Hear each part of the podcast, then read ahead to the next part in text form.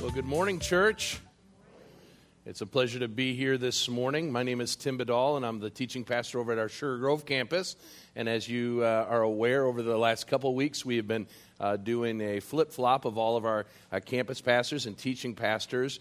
And it is a privilege to be here to bring forth God's word. And just a word of encouragement, it is great every time I come here to see more and more new people that I've never met before. And that means God's work is going forward in this church. And I want you to know each and every week your pastors get together with the rest of the campus pastors at the other campuses, and they boast very pridefully, and it's okay sometimes to be prideful about things, boast greatly about the work that's going on here at the Aurora campus. And we celebrate with you and we pray with you that God would continue to do that work. Our prayer, of course, is for Pastor Travis and Melissa as they take some time of rest. Thank you as a church for allowing them to do that and to be of help to David as he kind of carries the load during this time. But we look forward to having Pastor Travis and Melissa back. I'm going to have you take God's word in your hands and turn to the book of Genesis this morning.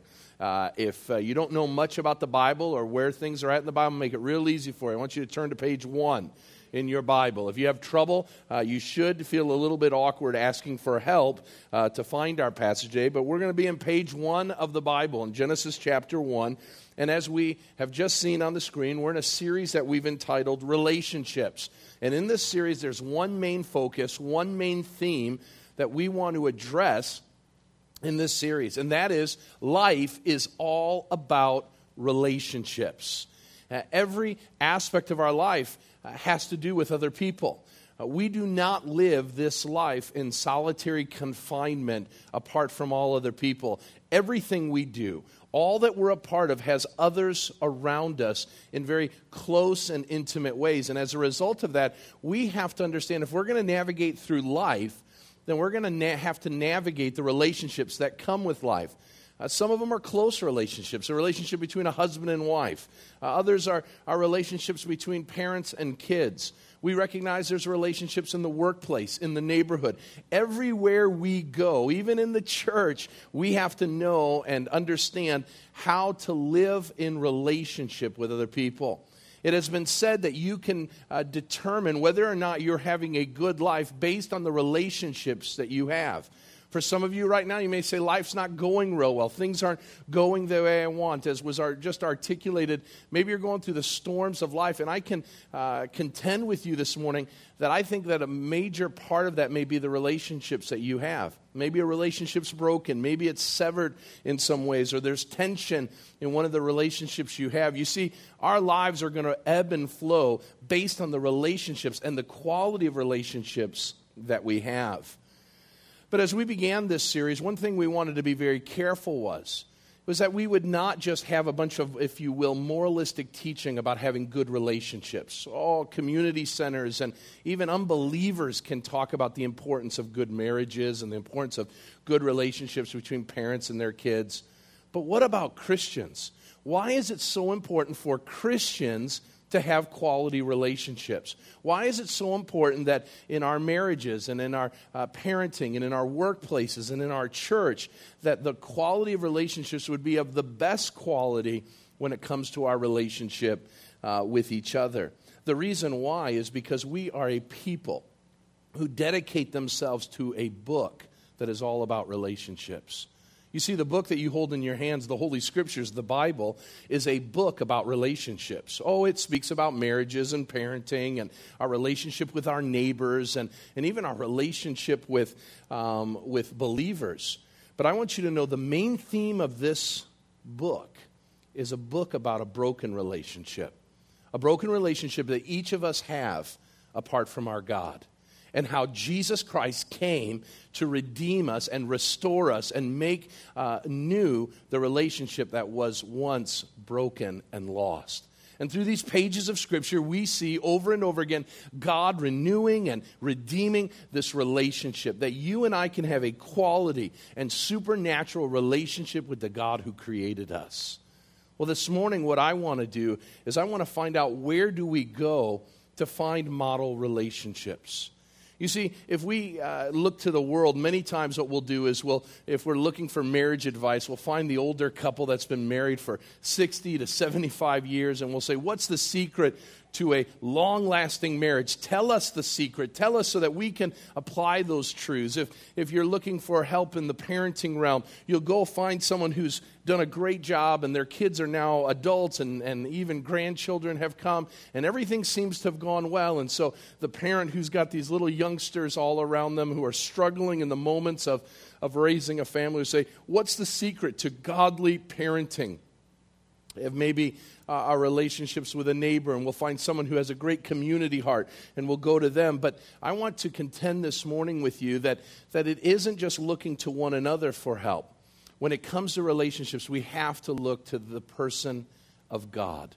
And we have to look at how God relates, not with us, not with his spouse, not with his kids, but how he relates with himself within the Trinity. And that's a hard thing to do. It has been said that if you desire to speak on the Trinity, you've got about 5 words speaking on the Trinity before you go into heresy.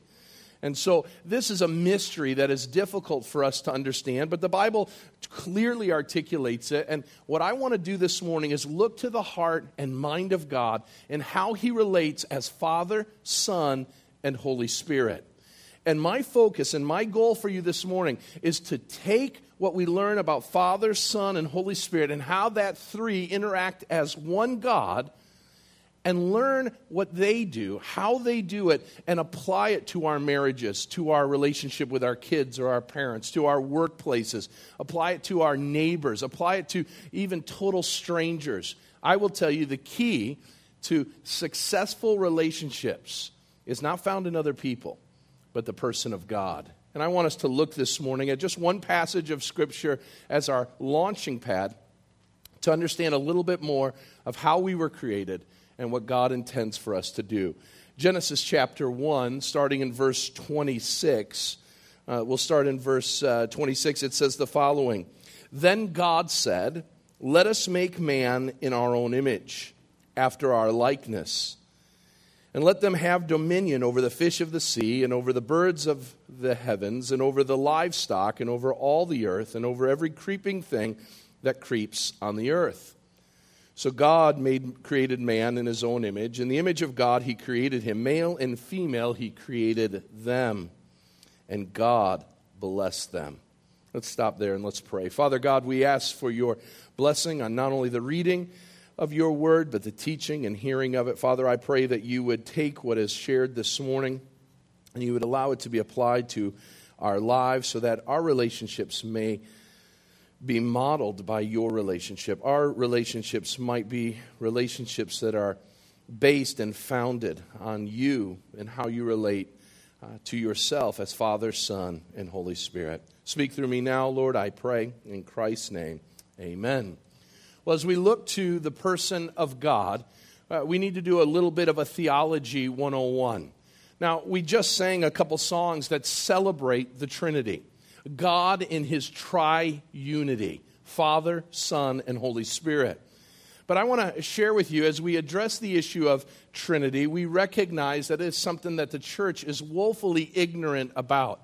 In fact, when many Christians speak of the Trinity, they find themselves going into one heresy or another, thinking that they're communicating what is truly true about God. We usually will do something that will take away from the glory of God, because in our finite minds we try to create, if you will, analogies or pictures of what the Trinity is. So let me explain a little bit about what we mean when we say God is Trinity. First of all, the Bible makes it clear that we worship one God.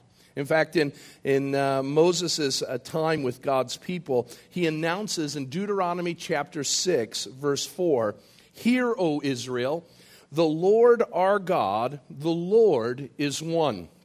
Now let's stop there for a moment. Unlike almost all other religions in the world, Christianity believes in one God.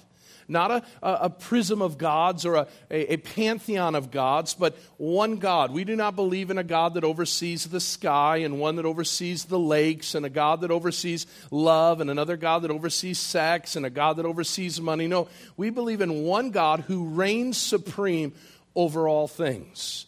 He is the God who created all things, both seen and unseen. He is the God who rules over all things. There is no lieutenant gods. There is no side gods. There is one God, our God in heaven. But the Bible makes it clear that while there is one God, the Bible over and over again affirms some things about the persons of God. Now, throughout the Old Testament, we will see God the Father over and over again. And what will many times happen is you'll get a knock at the door by either Mormons or Jehovah's Witnesses who will come and say, your belief about God is completely wrong. You see, you've created three gods, God the Father, one, God the Son, two, and God the Holy Spirit, three. So communicate to me, help me understand from the scriptures that you read that Jesus is God and the Spirit is God, because that's what we believe. While being one, they're three. And so how do we begin to do that? Well, first of all, the Bible teaches us, throughout the New Testament especially, it tells us over and over again that not only is God the Father God, nobody will dispute that, but that Jesus Christ is God. Let me give you a couple references with regards to it. In the Old Testament, in Isaiah chapter 9, the Messiah is spoken about. Remember, he will be called Wonderful Counselor, Prince of Peace. He will also be called Mighty, help me out, God. So this one who is coming was going to be God. For an Old Testament prophet like Isaiah to affix to a person the name of God would have been blasphemy. But the prophet said the one who's coming isn't just going to be a man. He isn't just going to be a savior. He is going to be God. Then we get to the New Testament. And we see the New Testament not only articulate the sonship of Jesus Christ, this is my son whom I am well pleased, but it also tells us and articulates that over and over again, Jesus as being worshipped as God. Remember the disciples, they're in the boat, and there's a terrible storm that's taking place. And they're freaking out. Jesus is in the bottom of the boat. He's sleeping. He's not worried about a thing. And they wake up Jesus. Jesus, we're going to die. We're going to die. And what does Jesus do? Jesus comes over to the bow of the boat, and he begins to hush the sea. Well, what did the disciples do? It says the disciples bowed down and worshipped. Now, let's stop there for a second. The disciples are good Jewish boys, right? And as good Jewish boys, they would have learned from the youngest of ages that they aren't to bow down to anybody but God himself. Jesus, being a great, perfect rabbi, at any point that he would have seen them bow down and worship, he would have said, get up! Don't do that. Remember the angel in the book of Revelation? John bows down to the angel. The angel says, get up. Don't do that. Don't get me in trouble with my boss. Jesus accepts worship. He doesn't say, hey, you only worship God. You only bow down to God. No, as being God, he bows down. How about we go to the passage, John chapter 20, where the resurrection has taken place. And Thomas, remember, is gone. He's doubting the resurrection. He's sulking in his sorrow about Jesus being dead. And he walks into the upper room. And there before him is the risen Jesus. And what does Thomas say? Thomas comes and he touches his hands and his side, and he announces to the disciples and everybody in the room, my Savior and, help me out, my God. Jesus should have said, what are you doing? I'm not God. There's only one God in heaven. He is God the Father. No, Jesus receives worship. It happens again at the Mount of Transfiguration, where Jesus goes and they, what do? They bow down and worship. And so Jesus accepts worship as God because he is God. How about the Holy Spirit? The Holy Spirit is spoken of, that he resides in all of our lives. He indwells every believer. To be able to indwell every believer would mean that the Spirit of God is omnipresent. I'm not omnipresent. Tom, you're not omnipresent. Sometimes I wish I could be all places at all time, but I can't. And Tom can't. And the reason why is we're human beings. Only God can be at every place at all times. The Spirit of God is spoken of in that way. The New Testament says all the time, God the Father, the Son, and the Spirit of our God. Always together. Always on the same playing field. So when we say we worship God as Father, as Son, and as Holy Spirit. Now, a couple things that I want you to be aware of. First of all, I want you to be aware of a sheet of paper that I put in here in your bulletin that speaks to this, because I'm not going to spend a lot more time on it, but it's a visual representation of what we believe and how some of the analogies fall short of clearly communicating what the Trinity is. And I want you to spend some time after church, spend some time sharing with your kids, going through this, helping them understand what God in Trinity is all about. Our church makes a special emphasis on speaking to this issue of God in Trinity. Look to the screen in front of you. It says the following from our church doctrinal statement. Do we have that slide? There's only one living and true God who is a spiritual and personal being. He is a creator, redeemer, preserver, and ruler of the universe. His plans and purposes cannot be thwarted. He's infinite in holiness, love, and all other perfections. He's all-powerful, all-knowing, all-wise, and he's present everywhere. His knowledge is perfect and extends to all things, past, present, and future, including the future decisions of his free creatures. To him we owe the highest love, reverence, and obedience. The eternal and unchanging triune God reveals himself to us as Father, Son, and Holy Spirit, with distinct personal attributes, but without division of nature, essence, or being. So why is the Trinity so important to our understanding, for that matter, the basis of all relationships? Well, I want you to understand, as we look deeply into what the Trinity is and how Father, Son, and Holy Spirit interact with one another, that we will learn by understanding that we've been created in the image and likeness of God, that God has called us and created us and made us for relationships. For some of us this morning, we've been jaded by relationships. We've been broken by relationships. And you think, you know what, if I have to interact with another person, I'd rather just die than have to deal with that again. And yet, what God has created us for is for real and true relationships to have certain characteristics.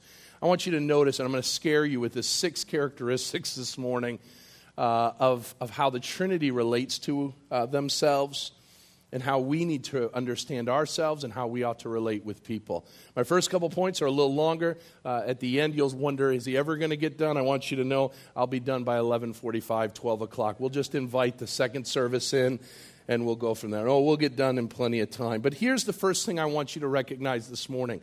When we look at God and understand that we are created and made in the image and likeness of God, we first of all will see that you and I, within the human design, are one of immense complexity. The human design is one of immense complexity. Any husband here who's been married to his wife for any amount of time knows the complexity of a human being. Amen? We know that. Our wives are complex creatures. Likewise, men, your wife is wondering the same thing about you. You are a complex individual and a complex creature. But Genesis 1:26 tells us that man was created in the image of God. I want you to notice one thing about that phrase there in the Old Testament, verse 26 of chapter 1 of Genesis. God says the following: let us make man in our own image. God's having a conversation with whom? Is he saying that to the angels? No, he's speaking very possessively. Let us. Who's the us? It's God the Father, Son, and Holy Spirit in Holy Trinity speaking to one another in one voice. Let us do something together. So what does God do? He creates. And he creates humanity. And we are told that we are created in the image and likeness of God. What does that mean? Mean that we look like God? Some of you think you do. Do we sound like God? Do we talk like God? Some of us wish we would. Do we act like God? No, what it means is that God has created us with certain attributes and certain capacities that make us different than all other creation. Well, what are some of those things? Well, first of all, we are complex creatures. I have a dog at home. We got him about 8 months ago. His name's Wrigley. Little, I don't know what he is, kind of a poodle type thing. I know people don't want to hear about Wrigley, but Wrigley is not a complicated individual, okay? He's happy, he's sad. He needs to go to the bathroom. He needs food. It's really easy, okay? It's not hard to relate to the dog. There isn't a whole spectrum of emotions a part of Wrigley's life. He's a pretty simple creature. But when it comes to human beings, we are complex because we're created with a special dignity. And when it talks about image and likeness, it tells us not only how we are created, but how we are going to live in society with one another. What does it mean that we are made in the image and likeness of God? First of all, we are complex creatures because of this image bearing. First, because we are emotional creatures. We're emotional. We have a massive spectrum by which we can show how we're feeling. My dog is happy or sad, right? He's nothing in between. But this morning, we could spend hours talking about how each of us are feeling, where we're at, what's hurting, what's not hurting, the sorrow of our heart, the joy of our heart, the discontentedness of our spirit, the contented nature in our spirit. We could go to all manner of emotions. And what that makes for is difficult times of relating to one another. It isn't simply that either we're smiling or we're not smiling. It would be easy to do life. But we have no ability to really know where any of us are at in the spectrum of emotions. The second thing that makes us like God is that we have an intellect. We are thinkers. We have the ability to rationally make decisions for ourselves. Now, what does that have to do with relationships? What it enables us to do is determine how much of ourselves we're going to reveal to another human being. You see, I have a choice when I interact with you, and you have a choice when you interact with me. You have a decision that's going to be made. How much am I going to reveal of myself to Tim? And how much is Tim going to reveal himself to me? You see, that's relationships. Relationships is the determining factor of, am I going to reveal all of who I am, or am I only going to reveal part of who I am? Am I going to be surfacey in my relationship with you, or am I going to be deep? Now, I have the ability to make a decision in a nanosecond of whether I'm going to do that or not. Now, my relationship with my wife, and hopefully your relationship with your spouse, is one where you've revealed yourself to that individual, that your dreams, your desires, your hurts and your concerns and your vision of where you want to be in the years to come have been revealed to your spouse. That's how God created marriages, to have that openness. But then there's also, you have a conversation, and I hope that you don't go into a church service where you're brand new to the church. I didn't walk in and met some of you people for the first time and said, sit down, let me tell you everything about myself. All the nitty-gritty, you're going to get everything. We don't do that. There's a decorum, there's a decision that is made that we will not reveal all these things. Why? Because God has shown us that He does not reveal all things about Himself. In fact, in the Scriptures, we are told, in Deuteronomy 29:29, Moses says this about our God. The secret things belong to the Lord our God, but the things that are revealed belong to us and our children forever. And so God says, in my relationship with people, in my creation, there are things I'm going to share, right? I'm going to reveal myself in certain ways, but there are things I'm going to keep secret. There are things I'm going to keep covered. Now, He reveals all of who He is to the persons of the Trinity. God the Father knows all of God the Son and God the Holy Spirit, and likewise on the other side of that relationship. God revealed Himself to Adam differently than He revealed Himself to Moses. He revealed Himself to Moses in ways He didn't reveal Himself to the Old Testament prophets. God revealed Himself to the apostles in ways that He didn't reveal Himself to the prophets. And God has revealed Himself to us very differently than He reveals Himself to the rest of the world. God makes decisions. Now, here's the thing. God created you and I to be transparent in our relationships. Let me explain why. In the Garden of Eden, God plants man in the Garden of Eden with woman. And I don't mean this in any joke in any way, but He creates them naked. And there's a reason why. Because prior to sin, God's desire for us was to be known and to be fully known. Does that make sense? God's focus and intention is that we would not hide ourselves from one another. But just like in Trinity, we would reveal all of who we are to one another, that we would be known and that the people around us would be known fully. Here's what sin does. In the garden, man and woman eat of the fruit, and they sin. They fall. And what's the first thing that they do? What is the first activity of sinful man? But to cover themselves. You see, the reason why you and I have difficulty in our relationship, listen, is because we're too busy covering ourselves instead of revealing who we are. Why? Why do we cover ourselves? The reason why we cover ourselves is we don't trust others, right? Because they're sinners, and they may take what we know, our emotional nakedness, our revealing of who we are, they may share it with a whole manner of people. We cover ourselves not only because we don't trust, but because we're ashamed of who we are. We want to hide what God has created, not declare it.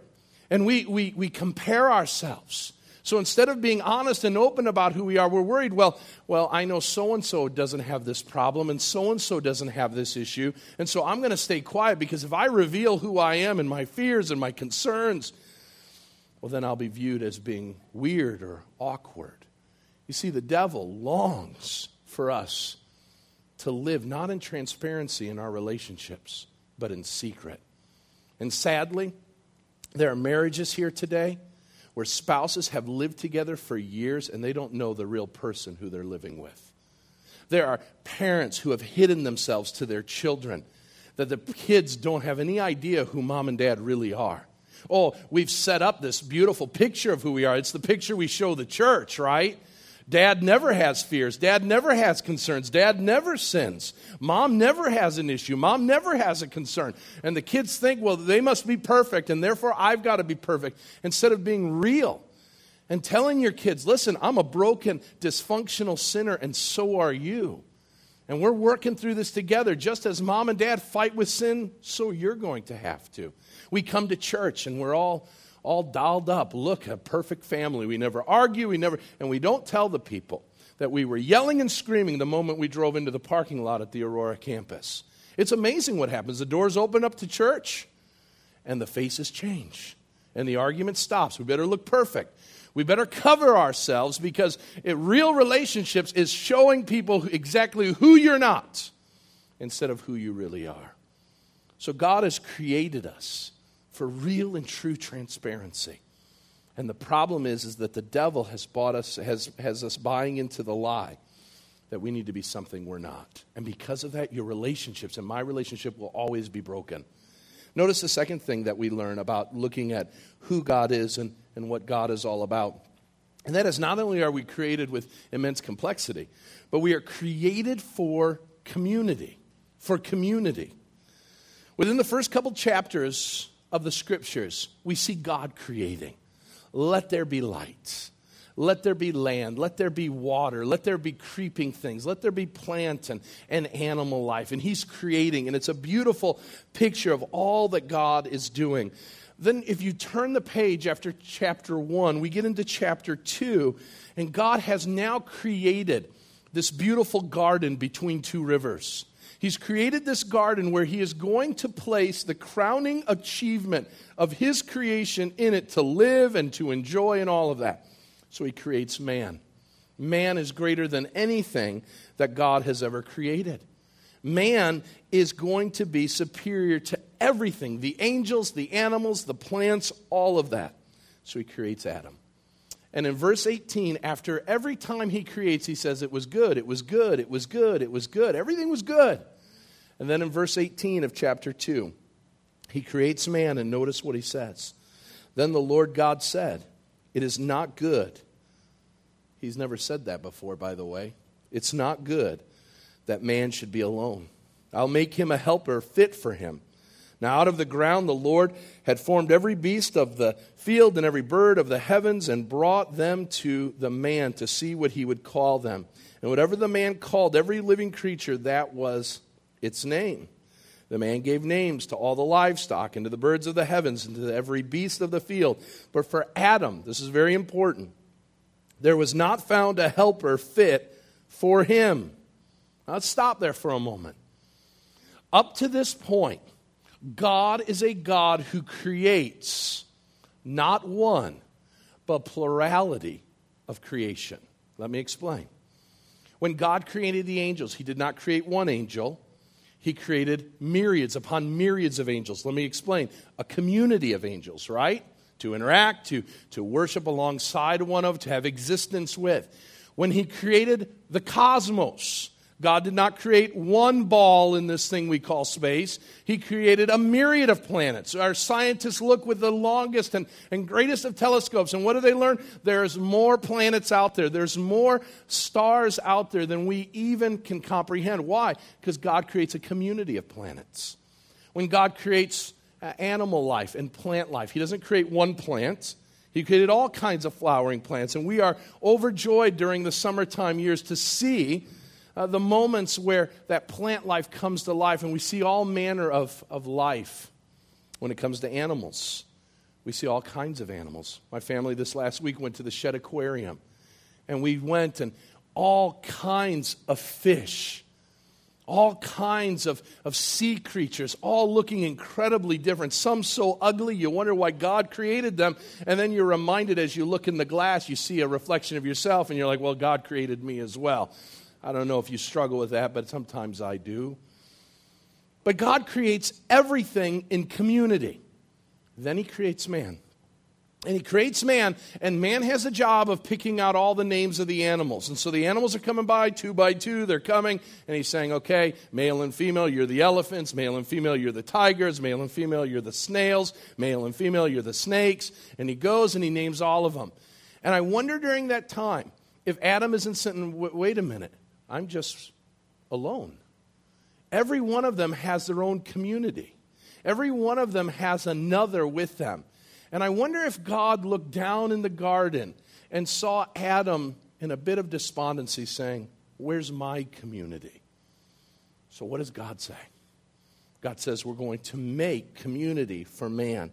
Notice in chapter 2, he goes on and it says, so the Lord God caused a deep sleep to fall upon the man, and while he slept, he took one of his ribs and closed it up in its place with flesh.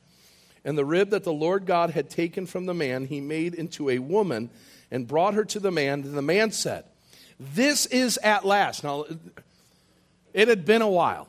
When he says, this is at last, I've been waiting for this. My heart has been yearning for this. This has been a deep place of sorrow in my life. And God, you have in essence finally brought the answer. This at last is bone of my bones and flesh of my flesh. She shall be called woman because she was taken out of man.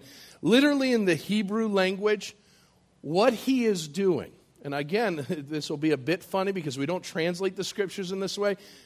Adam is saying, hot diggity dog. That's what he's saying, okay? He's hooping, he's hollering, he's saying, all right, this is great. This is community. Now, I want you to notice then what takes place. He says, God says in verse 24, therefore a man shall leave his father and mother and hold fast to his wife. So community, one of the community relationships is going to be a relationship of marriage, but it's also going to be a relationship with family. And notice what it goes on to say, they should become one flesh. And the man and his wife were both naked and were not ashamed. We talked about the transparency already. And so here's what we have. God creates community, man, woman. Now let's stop there for a second. One of the first things that God tells man and woman is to do what? To be fruitful and multiply. So they're not on perpetual honeymoon, okay? That's not the goal and focus of man and woman. The goal and focus of man, listen, is to create more community, right? Be fruitful and multiply, create more people. And because of that, as you create more people, now you're going to have children. Now you're going to relate with them, and they're going to have children. And that means you're going to have grandchildren. And this thing's going to get so big that you're going to have billions of people inhabiting the earth that you're going to have be able to have relationships with. You see, God created us to have community. To have community. Now, why would he do this? Because God, remember, the planets, plant and animal life, all of those things had community. Let us never forget that before the foundations of the earth, before there was ever time, when there was no existence of created life before the angels or anything else, God resided in community, Father, Son, and Holy Spirit. And God said, you're going to be like me, and you're going to be in community just as I'm in community with the persons of the Godhead, so you will have community. But why? Why community? Community helps us with two things. Write this down. Community helps us in the celebration and in comfort. In celebration and in comfort. Let's look at how God enjoys community. God says that he created. Now, we get this idea that God is this long-bearded, white-bearded God who sits on a celestial throne, and this is how he created. Let there be light. Boom. Let there be plants. Boom. Let there be animals. Boom. And he does that. He just kind of just sits there. That's good. That's good. That's good. If you forget that God is Trinity and in community, then creation takes on a very different look. But if you see God as God the Father, God the Son, God the Holy Spirit, then this is more like what creation was like. The Father said to the Son, let there be light. And the Son and the Spirit said, woohoo, yeah, high five. This is awesome.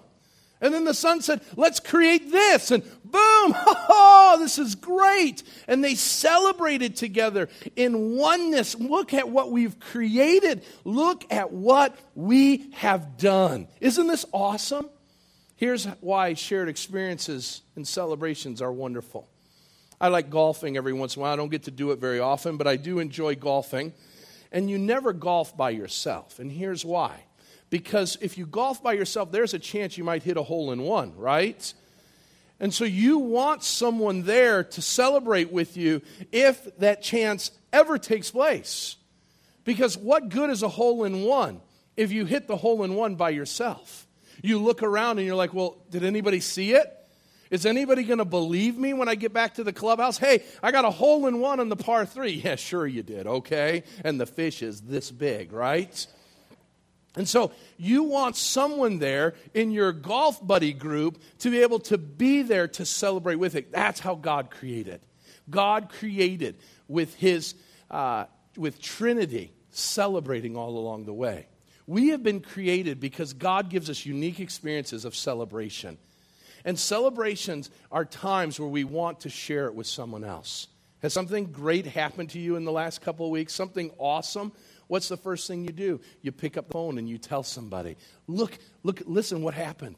You're not going to believe what took place. You're not going to believe the phone call I got. You're not going to believe what happened at work. You're not going to believe what happened at school. Let me tell you what the kids did at the ball game. Shared experiences for celebration. God did it in creation. But also there's shared experiences that community brings in comfort. When Jesus is experiencing the greatest agony in the garden on the night he was betrayed, Jesus didn't go, it says, into isolation. Jesus went and he communed with his Father. He went and he spoke to his Father. He agonized with his Father. He spoke about the hurts and pains with whom? His Father. And the Bible makes it clear that the Spirit attends to Jesus during that time. During the time of the temptation of Jesus, Jesus is communing with the Father in heaven. In even times of difficulty, what do? About a year ago, Amanda was diagnosed with breast cancer. And it was a hard time. And I can assure you that what we did not say was, okay, we're going to deal with this ourselves. Nobody's going to know about it. We're just going to grin and bear this thing, and we won't let anybody, nobody will be the wiser. No, what did we do? We get the bad medical report, and that afternoon, we're talking with family and friends. Will you pray for us? Will you walk with us through this journey? Will you help us? Can you encourage us? We're scared. We're nervous about what's going to come. We need community in the good times of life and in the bad times of life. But here's what happens. The devil moves us back to isolation. That's the sorrow of things like depression and suicide.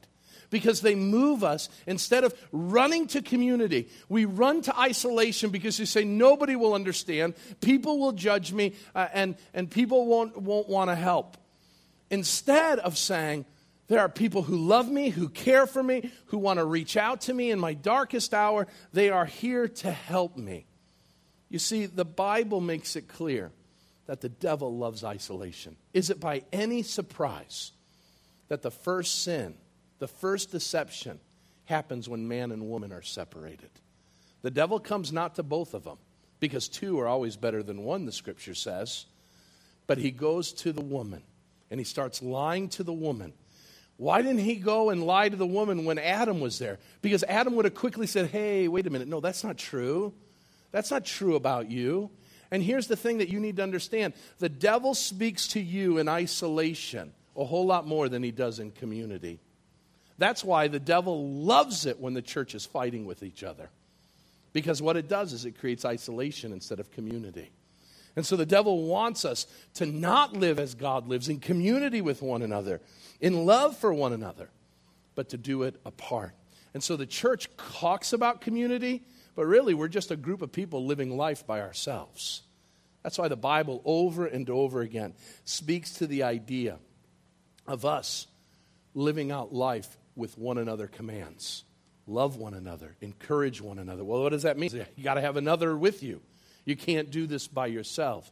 If God intended, listen, if God intended for us to live in isolation, God could have created 7 billion planets, each one of us having our own planet to live by ourselves. I know some of you really like that idea, but he didn't. He created one planet, Earth, and he put 7 billion people on it to live at one time. We've got to figure out how to live in community with one another. Third thing I want you to see this morning is that when we look at the Trinity, we see that we have great relational capacity. These will move a little quicker now. Great relational capacity. Psalm 139, the psalmist David is praising God for the idea that God knows who he is. He knows his comings and goings. He puts it this way in Psalm 39, 1 through 6. He says, O Lord, you have searched me and know me. You know when I sit down and when I rise up. You discern my thoughts from afar. You search out my path and my lying down and are acquainted with all my ways. Even before a word is on my tongue, behold, O Lord, you know it altogether. You hem me in behind and before, and you lay your hand upon me. Such knowledge is too wonderful for me. It is high. I cannot attain it. And so the psalmist praises God. You know who I am. You have this capacity of knowledge and this understanding of who I am, and I revel in it. Well, being created in the likeness and image of God gives us an ability to have relational capacity, to know people and to know them deeply. God knows lots of people, and he knows lots of people. In fact, he knows all people intimately. What God wants of us is not for us to be omniscient. We're not God. We do not know all things. But what God has given us a capacity for is to know lots of people and to know them very deeply. So write this down. God gives us a relational capacity in the breadth, okay, the width, if you will, of it. Did you know scholars tell us, doctors and sociologists say that we have the capacity, the human mind has the capacity to know 5,000 people? 5,000 people, that's a lot of memory, okay? You don't even know how many people you know. You're in the middle of the Jewel checkout line, and you see that person, you're like, I know you. I'm not sure where I know you. I can't remember your name, and because the world doesn't operate like Village Bible Church with the name tags, I don't get any help in the process, but I know you. I just need to have my memory jogged as to remember. We have the capacity of knowing lots and lots of people. Think of all the people we come in contact with in our neighborhoods, in our churches, in our workplaces, on the sports teams we're a part of, even people that we meet throughout the activities of life. We know lots of people. And God has given us that ability to know lots of people for one reason, so that you would know lots of people. But some of us, quite frankly, we are unwilling to know any more people. I have a friend who tells me, I have all the friends I need. I don't need any more. I can't keep up with all of them anyway. So my goal is not to have any more friends. What a sorrowful response. God has given us the capacity to know lots of people. But notice he's given us the ability to know not just a great breadth of people, but a depth to people. And what that means is God uniquely gives us experiences to know people incredibly deeply. I've been married to my wife for almost 20 years, and listen, at no point in my marriage have I said, you know what, Amanda, I think I know everything about you. You don't need to tell me anything more. I know everything I need to know. My kids, I've now had them in our family. We've watched them grow up from being babies now to the oldest being 13, and I don't sit there and say, I got you all figured out. I know everything. No, God has shown us that we could spend a lifetime with a human being and still not fully know the person that we're living with. that we can know them from birth and still not know our children. We learn that, by the way, in the teenage years, right? When we're sitting there and they won't say a thing at the dinner table and we're like trying to draw that out. Help me out. I want to know who you are. And like, I'm fine. How was school? Wonderful. And we're like, there's more there. We know there's more. And God has called us as people to know lots of people and to know a certain group of people very deeply. And where that depth of relationships, marriage, family, and let me tell you one more place, the church. You see, the church, because we are brought into the body of Christ, we have a oneness that the world does not. The Bible makes it clear over and over again, we are brothers and sisters. Oh, we have different skin colors, we come from different nations, we have different languages, but God says we are formed together into one church, one body, which is under the head, which is Christ. And because of that, we're called brothers and sisters, and that depth of relationship is seen over and over again in our one another commands. To live life in community because we have relational capacity to love each other deeply. Well, how do we have that depth? Jesus models it for us. There's no greater love than this. A man lays down his life for his friends. And we're called to do likewise. We're called to serve one another, care for one another, admonish and teach one another. And these one another commands create depth of relationships. We live life together. And in the triumphs of life and the tribulation of life, we are bound together in a way that the world will look at us and they will know we are Christians because of our love, the depth of relationship we have for one another. We have a relational capacity. I'm halfway done. Don't worry. Don't be afraid. Number 4, because of that, we have to delight, not disparage, our diversity. Now, we are told, the Bible makes it clear, that we believe in one God who reveals himself as 3 distinct persons, totally distinct from one another. The Father is not the Son, and the Son is not the Holy Spirit. They are distinct persons. Just as you and I are distinct persons, they are distinct persons. And because of that, there's a diversity, not only in personhood, but in role. The Father is not the Son is not the Spirit, but they're all God. There's an equality that is there. They're distinct from one another, and yet they have roles that are vastly different. The Father is the one who providentially rules and reigns over creation. The Son is the one who was sent to put on flesh, make his dwelling among us, to redeem mankind back to the Father. The Spirit is the one who baptizes and indwells every believer. And nowhere in the Trinity, though they are different, is there ever an argument by the Trinity with one another. Let me explain. The Son never says, "Why do I have to be the one who goes to earth? Why do I have to be the one who puts on flesh and has to limit some of the prerogatives of being God? Wait a minute. Why do I have to be the one who goes to Calvary? Why do I have to feel pain? Why do I have to be forsaken? Come on, Father. Sure must be nice sitting on your throne in heaven, having the angels worship and adore you. I got to go to earth and be mobbed and be scolded and be mocked and abused." You never hear that. You never hear the Spirit say this: "Hey, Son, where are my holidays? Those human beings, they celebrate your birth. They celebrate your death. They celebrate your resurrection. I don't get any holidays. When was the last time Village Bible Church spent any time focusing in on Pentecost? That's my day. That's my holiday, and they're not spending any time on it. Where are my songs? Spirit of the living God, fall fresh on me. That's the only one I get." Jesus has all these songs going for him. Do you ever hear that? No, what you hear is the Father say of the Son, "This is my Son, who I am well pleased. Listen to him." Jesus says of the Spirit, "I must go so that the Spirit may come, and greater things you will do because of him than you have done with me." You see, in our diversity as human beings, because of sin, we look at people who are different and a curtain goes down. Sociologists say if a person has a different skin color or a different language, we will initially in that relationship not see a deep desire to really connect. And that is the great testimony of this campus. Because this campus is finding itself full of all colors and all backgrounds and all languages. And what's happening? Love is the trademark. Love is what is taking place. But instead of delighting in it, racism, bigotry. You're different than me. I have to look at you with suspicion. I have to speak about you as being an abstract instead of being a real person.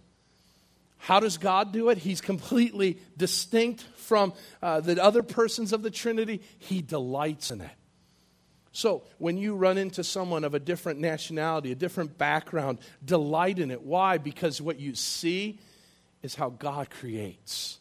And God has a relationship with all these people. And God has called us to have a relationship, not just with the whites around us, but the blacks and Hispanics and Asians and Arabs. And, well, maybe they don't speak our language or they're culturally different than us. What do we do in our sin? We're scared of them instead of loving on them.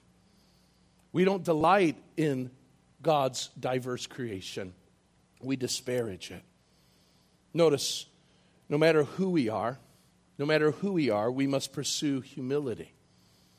We need to recognize no matter who we are, there's a humility that must be a part of our lives. God is equal. And yet in this equality, there is a hierarchy to things. The Son submits to the Father, and the Spirit submits to the Son. While there's equality, there is submission. The Son says this in John 6:38. For I have come down from heaven, not to do my own will, but the will of the one who sent me. Now, that wouldn't seem all that odd if that was a human being talking, okay? It wouldn't be odd for me to say, I came down to earth because my boss told me to, right? It takes great emphasis when we recognize the Son is God himself. So God of the universe says, I'm not going to do my will, but I'm going to do the will of the Father. I'm going to lay aside my prerogative of being God, and I'm going to do the will of the one who sent me. Jesus does this in the garden where he says, not my will, Father, but your will be done. And then, of course, Philippians chapter 2, that it speaks of the humiliation of Jesus, who being in the very nature God, did not consider equality with God something to be grasped, but laid it all aside, becoming nothing. Being found in human likeness, he was obedient to death, even death on a cross. If God the Son could humble himself, being perfect in all his ways, why is it so hard for us to do that? Why is it so hard for us to humble ourselves with regards to our relationships? One of the biggest reasons why our relationships fall is because of our own personal arrogance and pride. And instead of being humble, we're proud. We're arrogant. And the Trinity reminds us that even God saw fit to humble himself, and here's why. Why did Jesus humble himself? He did so to reconcile you and me back to himself. So here, I want you to write this phrase down. It came up in my own mind, and I believe the Lord laid it on my heart. Write this down with regards to your relationships, whether it's your spouse, your kids, your boss, your co-workers, your neighbor. We learn from Jesus that humility is the vehicle of restored relationships. Had Jesus not humbled himself, we would not be reconciled. Let me tell you, husband and wife who are fighting right now, humility is the way that relationship is restored. Parents and kids that are fighting with one another right now, humility is the vehicle of restored relationships. It's the only way we will be restored in our relationships because it's the only way God could restore us back to himself. He humbled himself and became obedient to death, even death on a cross. Are you willing in your relationships to have a part of yourself die so that relationship can live? It's the vehicle to restored relationship. Finally, we must strive for relational unity. Turn in your Bibles for a moment, and I'll just be here for a minute, and we'll close. John chapter 17. John chapter 17. Jesus is praying on the night that he was betrayed, and he's having a conversation with his Father. And in John 17, verse 20, Jesus prays this. He's prayed for his apostles, his 11 disciples who are with him. But in verse 20, he leads to praying for us. I do not ask only for these alone, but also for those who will believe me through their word. That's us. We believe in the apostles' word, their message. That those may all be one, just as you, Father, and I are one. That I am in you and you in me. That they may also be in us, so that the world may believe that you have sent me. The glory that you have given me, I have given to them, that they may be one even as we are one, I and them, and you and me. That they may become perfectly one, so that the world may know that you sent me and loved them even as you have loved me. I don't know if I've not looked at this passage maybe as clearly as I did under this understanding of relationships. But here's the crazy thing that Jesus does. Jesus says and prays that you and I as Christians would experience a oneness only experienced by the Father and the Son. Think about that for a moment. Now, you could say, well, what Jesus is praying is for something that will never happen. Then why would the omniscient God pray for something like that? And yet Jesus prays that you and I in our experience and our relational unity would be one just as the Father and Son are one. And if he prays it, that means we have the capacity to be that, okay? That if we turn away from our sin, we turn away from our selfishness, we turn away from our arrogance in our relationships, we could experience a oneness that the Trinity only experiences. God's given us that ability. God's given us that ability, but there are things in our way. So when we look at our relationships, we have to ask the question, is that how God relates? Would God treat his spouse this way? Would God treat his children this way? Would God treat his parents this way? Would God treat his boss this way? His fellow employees? You see, when we look to the Trinity and we see how God relates to himself, we are given a manual of how we are to relate to one another. And when we live more like God and less like ourselves, our relationships will come together, not be torn apart. And so don't think the Bible is just this prescription of have nice marriages, have nice relationships with your kids, have good relationships in the workplace, and be a popular individual in your neighborhood. God longs for you and I to have relationships like he has relationships in heaven. And when we do, we will be blessed. We will honor one another. Even though we're different, we will see the differences that we have as something beautiful and not something that's dirty. Let's pray. Father God, we come and we ask that you would enter into each and every one of our relationships. We are told that the triune God is a God who is love. And so, Lord, I pray that love would be our trademark. Love would be how we model every one of our relationships. Love would be every activity of our hearts and every action that we live out. We want to be like you. And so, Lord, I pray that as we leave this place, as we relate with one another, as we relate to our spouses, as we relate to the myriad of relationships that we have as human beings, that we would do so out of a spirit and out of your command to love as Christ has loved us. Lord, I pray that our relationships would be modeled after the relationship that you have as Trinity. Lord, let the sin and the shortcomings of our lives and the fears that we have within us melt away as we look deep into who you are and how you exist as three in one. God, I pray for this church, that this church would experience a oneness that is being modeled by the Trinity through its diversity. As it grows, Lord, that people wouldn't say it's us four and no more, but that our arms would be open to see greater number of people brought into fellowship, because you've given us the capacity to love and to relate with a great number of people and to do so with great depth.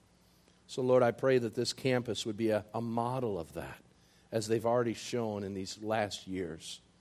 Now, Lord, send us forth from this place with a new sense of who you are, that we'd be transformed into your likeness, that people might see through our love that we are truly Christians. We love you and give you the glory for it. In Christ's name we pray. Amen.